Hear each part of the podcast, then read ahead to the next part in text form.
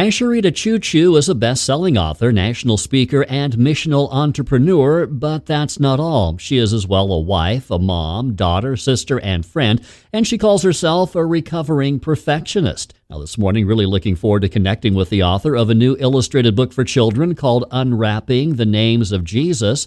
Asheritah, welcome to the Morning Conversation. Good morning. Thank you so much for having me. It's my joy to be here. Yeah. We're going to talk about the ministry that God's given you. We're going to talk about current book that you've not too long ago released. But we want to first get to know you as a sister in Christ. We always do that for people when they come on the Morning Conversation. So, yeah, we'd love to hear about your love relationship with Jesus, how you came to know him and fall in love with him. Yeah, well, I mean, it's quite a story, so I'll try to make it short. But I grew up as a missionary kid in Romania, and it was like watching the Book of Acts come to life, just seeing God work in incredible ways, powerful ways to transform entire communities of Roma to come to know him and love him. And, you know, I grew up in a Christian family even before that, even before we went to the mission field. So Jesus has always been a part of my life. But that those 10 formative years that I spent on the mission field with my parents, it just radically transformed how I see God, that he's not just the God of the Old Testament and the New Testament. He is living and active, and he is involved in the world today, and he invites each of us to be on adventure, on mission with him.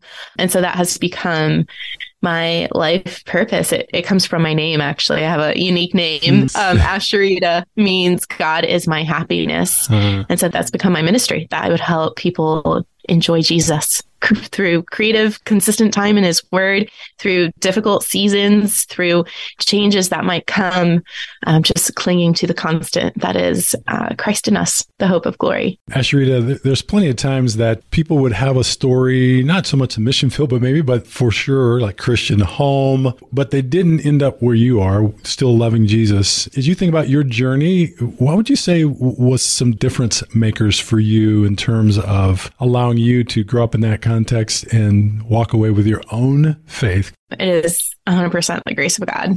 And I don't say that lightly. I share the highlights of life on the mission field with my parents and my family, and that's not where the story ends. My parents' marriage fell apart. It was a messy, broken season of our life. Every reason you could think of that would cause me and my siblings to walk away from Jesus, we had each and every one of them. And the only thing that keeps us close to him is the fact that he's the one who chases us down. He's the shepherd who leaves the flock and chases down the lost sheep. I have this quote above my desk. I'm looking at it right now. It says, "Bind my wandering heart to thee." So every time that I'm prone to wander, it would be easier, or it would be more convenient, or I'm just so tired. I'm so hurt by the church. There's so much going on. It is God's magnetic love that pulls me back in. It is his grace that has kept me close, that truly is the only thing I can point to. It's all of him and not anything that I've done. And honestly, I'm so grateful for my parents that they gave me a love of Jesus and a knowledge of God's word from a young age, but it really isn't anything they did either.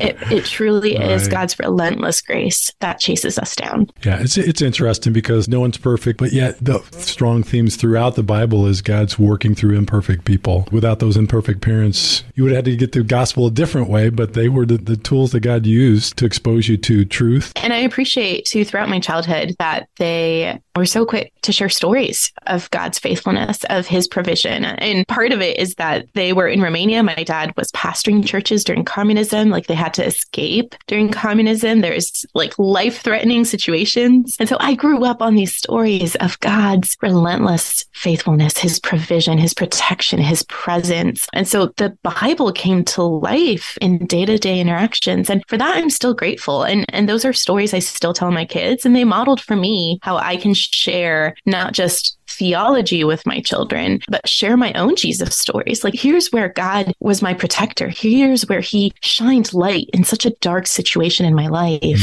And he wants that for you too. Asheritah, just one more question in your story and your upbringing. And so as you look back at your parents, they knew Jesus. They were ministering for Jesus. They were being used by Jesus in the lives of people. Something went awry that caused them to make choices and decisions that were counter, could have, cratered your faith. By God's grace, it didn't. And I will say, my parents' story is their own, and they each have their own story. It shook out differently for each of them. And my mom is still walking with Jesus. She lives close by. We enjoy a really close relationship. Probably the biggest theme, and this is something that God has graciously walked out with me over the past 10 years too, is in my own life, the danger of pride. Mm. When I feel like I'm in a good, okay place, mm-hmm. when I don't feel like I'm dependent on his presence, on his daily word for my life, when I can coast on my own and on my own strengths, that's when I start getting in trouble.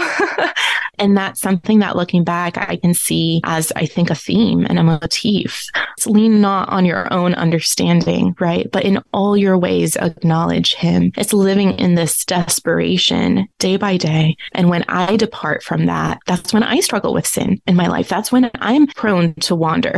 It's when I depart from him. Even now, as I'm a mom and a wife, now I am part of a ministry and part of what God's doing in my life. That has been, frankly, just one of my biggest prayers, is that God would keep me close to his heart. And when ministry becomes more important than the solid marriage and relationship with children, that's not something to cheer on. And I think in the past, and especially on the mission field, it can be super isolating, and you can give 24/7 to missions and it's never enough. So those are all things that, with wise counsel and mentors in my life, we're seeking to set up just some boundaries to stay healthy. And when I'm not, last year was a huge output year. We launched 2 books, and my husband was like, "Hey, time to slow down. You're pouring out at a pace that you cannot keep up, and this is not healthy." So even just having people who we're humble enough to receive their wisdom and their input to say, okay, this is a year of slowing down, a year of recovery, a year of rest. Ministry will continue to happen. God is still at work. His spirit is still working. It's not the Asheritah show. Be humble enough to slow down and to have your soul at rest with him. Asheritah, you have a ministry for women called One Thing Alone. I would like to get a little quick overview. So One Thing Alone comes from the story of Jesus with Mary and Martha. And it's well known to any woman who's spent any time in church. And Martha usually gets a bad rap. I think she is actually an amazing woman. And we see her. So in this story, she's like, "Jesus, don't you care that I'm trying to do all this work? And Mary's just sitting here listening." She tell her to get up and pull her weight.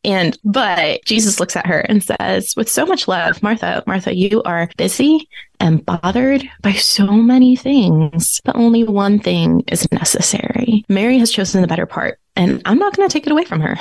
And that heart of, there are so many things competing for our time, for our attention. If we grew up in church, we know that reading the Bible and prayer are important, but it falls down the list of priorities. And it feels like even sometimes we do out of sense of obligation or duty. And that was where I was in 2013, just kind of grappling with, why does this feel stale? And why does reading the Bible, frankly, feel boring?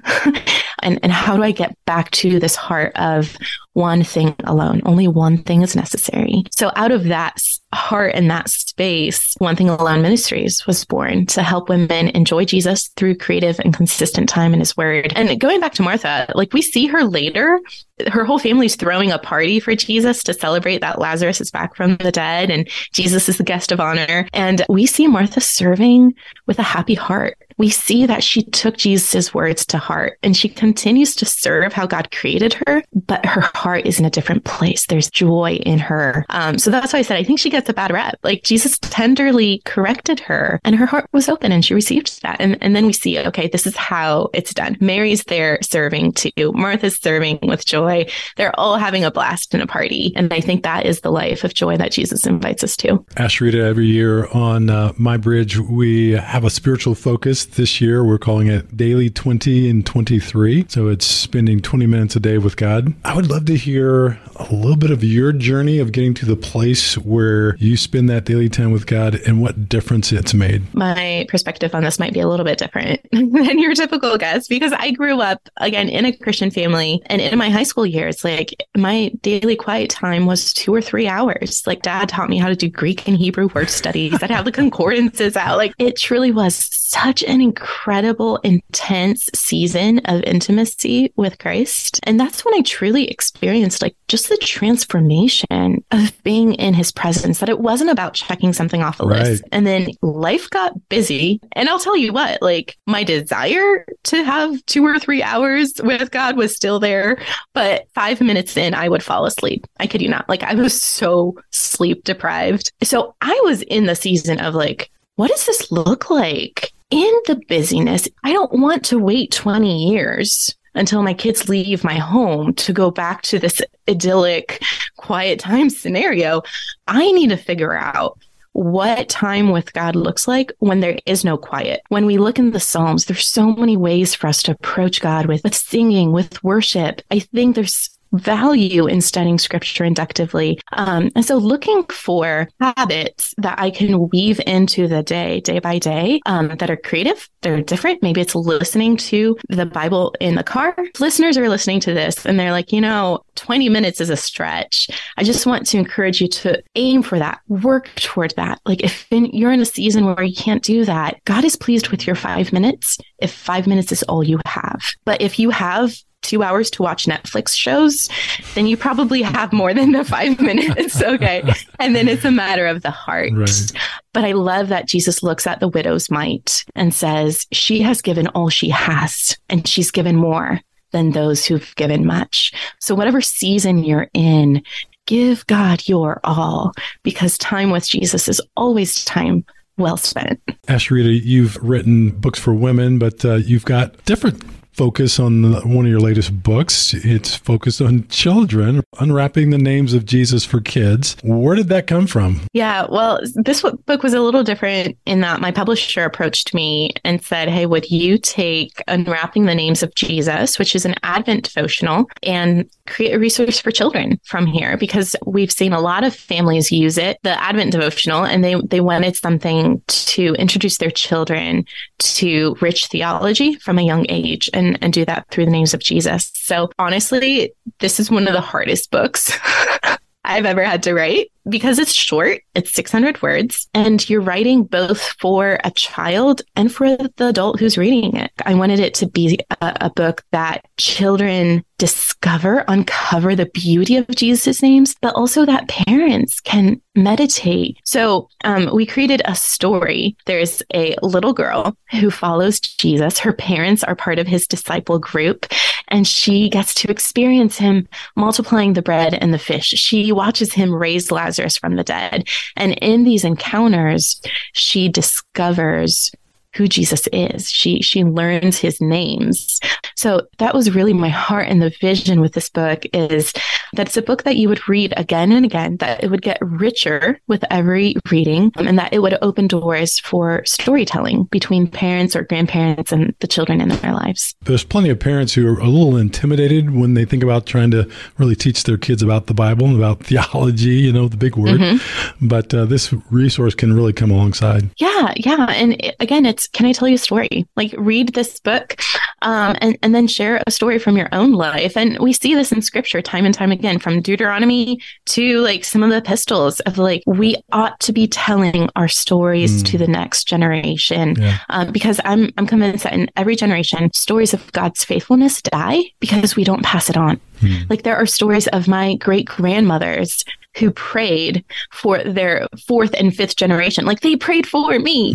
Part of the richness and the harvest we're seeing in One Thing Alone Ministries, I think, is a direct impact of their prayers 100 years ago.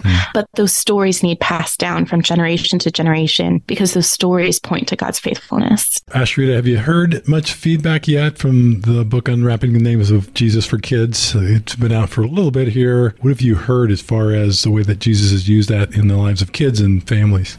a lot of my readers bought this as a Christmas gift. So there was kind of that anticipation of like, oh, should we? So many of them have sent me pictures and videos of them reading it with their kids. The kids kind of pointing out their favorite parts. There's this one spread where Jesus is in the temple. And I had a reader who emailed me a picture of her daughter with this picture. And the illustrations are just phenomenal. But Jesus is in the temple. He's overturning the tables. His hair is kind of like flying out in this anger against those who would abuse the innocent and the weak, those who would use their power to hurt Jesus' little lambs. And the name on the spread is Lion of Judah. Mm. There's this ferociousness in him. And the reader, this one particular one, said, this is my daughter's favorite spread because she appreciated that Jesus sometimes got angry because she struggles with anger too. And she could identify in this way with like, oh, there's a whole range of emotions to Jesus. And it allowed her daughter to connect with Jesus in a new way that then opened the door for conversations for like, how is Jesus' anger directed? It's not selfish anger. It's always on behalf of those who are being hurt. So what might God be doing in your heart as well? So just so many stories like that where children will connect or relate to a different name of Jesus. And my hope is that these 10 names really become a vocabulary of worship for these kids that gives them a solid foundation as they head into their teenage years and young adult years, that Jesus would be the Prince of Peace. He would be the man of sorrows in their sorrow. He would be the King of Kings when politics get crazy and they start voting and they're like, well, what is happening here? That they would find comfort that Jesus is the King of Kings over all. These names, I think, are such a gift that we can give to children in our lives. And I'm so excited. Every time I get a story or a photo or a video from a young reader, I'm like, this is the next generation. Mm. And they are learning to worship and adore Jesus for who he is. So before I let you go, I'm going to ask you one more kind of personal journey, spiritual journey question. I'm just curious, you spoke earlier about being different ways and creative ways that you can approach and spend time with Jesus. If you could only pick one out of the how much it's impacted your life personally, one pathway that you could engage, what would it be? I think you stumped me. Oh man, I don't know. Okay, I'm going to take a cop out and say, I'll say worship, because I think worship encompasses all of life. Mm. Worship is not just singing. I think we think of it as singing, right, and we confuse worship and praise, but all of life is worship. Conversation. You know, on my way over, I left the gym. My 4-year-old is in the back seat. We're talking about things. I'm thinking ahead of like, okay, I have this interview, talking to the Lord about it. I think worship encompasses prayer and scripture meditation and loving and serving others. All of life is worship. So I don't know. That's a curveball. That's going to be my cop out on that one. Well, Asheritah, we are so grateful that we were able to make it work out to have a conversation with you this morning. Thank you so much for taking the time and sharing your heart with us and pointing us to the joy of time with God. We are going to definitely want to have you back on the conversation again sometime. Thanks a lot for joining us today. Oh, it would be my joy to be back. Thank you so much for having me on.